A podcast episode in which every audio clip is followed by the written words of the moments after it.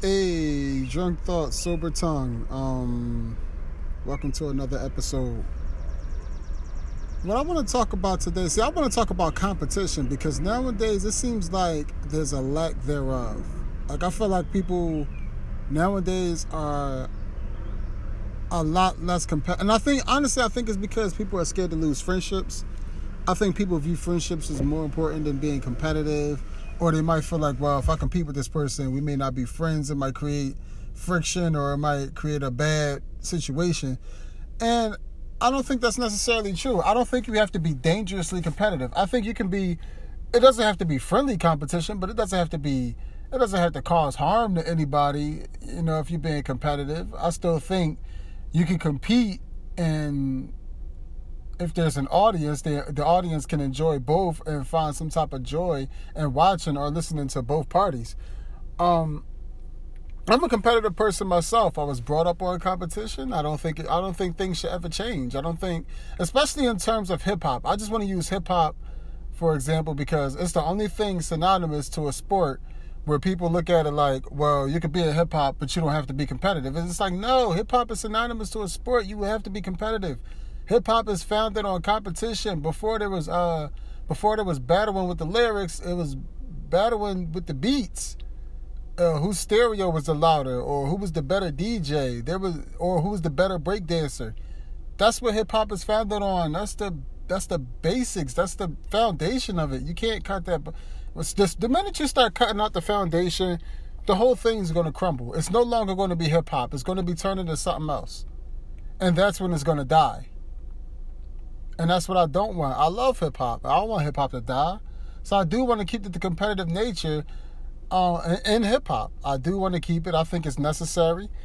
I think that still feeds a level of fan base. I think it, I think the fan base I think the fans need it. I mean, we do need good music too. Good music is more important than anything, but you still need the battles it's almost like trying to like you still need the battles. You still need to be able to dance to it. You still need new dances. You, you know what i mean? Like i just think that the battle is necessary but i do understand if they try like if you upgraded the battle a little bit y'all battle different whatever that's cool but the battle is always necessary. Um so yeah let me get your take on it. How do you feel about it?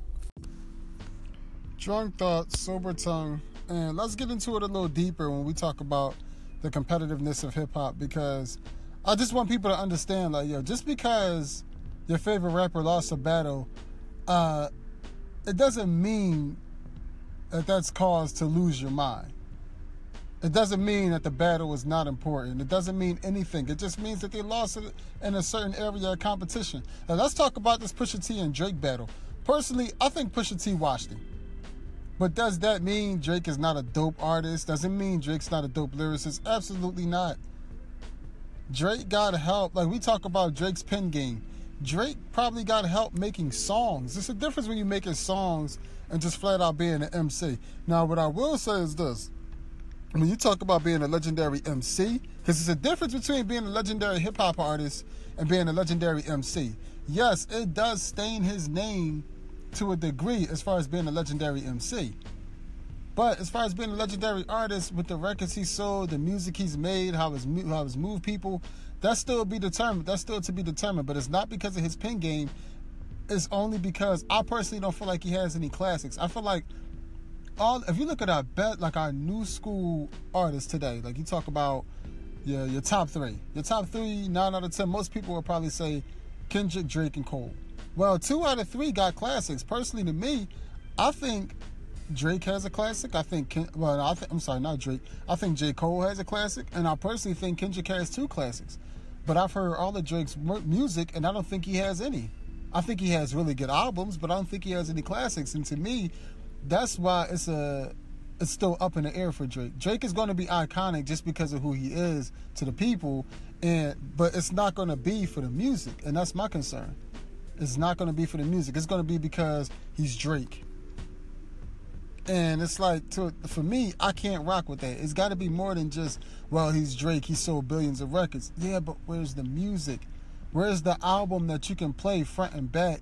And you know what I mean? It's, it's like, yo, this album never gets old. For me, Kendrick is uh, Good Kid, Mad City, you can still bang that to this day, and you'll probably be able to bang it 20 years from now. You'll stay, yeah, this thing was a classic. To Pimp a Butterfly was a classic. When you talk about J. Cole, uh, Forest Hill Drives, classic. And some might even argue his mixtape, Friday Night Lights, was a classic. So you got two guys that have classics, and you got the one who's probably the biggest artist out of everybody with no classics. I think that that hurts him a little bit.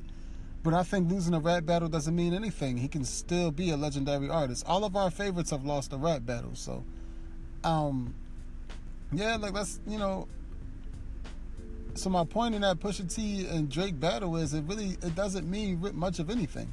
It just means that we got more form of entertainment. So yeah, comment on it. Tell me how you feel about it. Let's talk about it.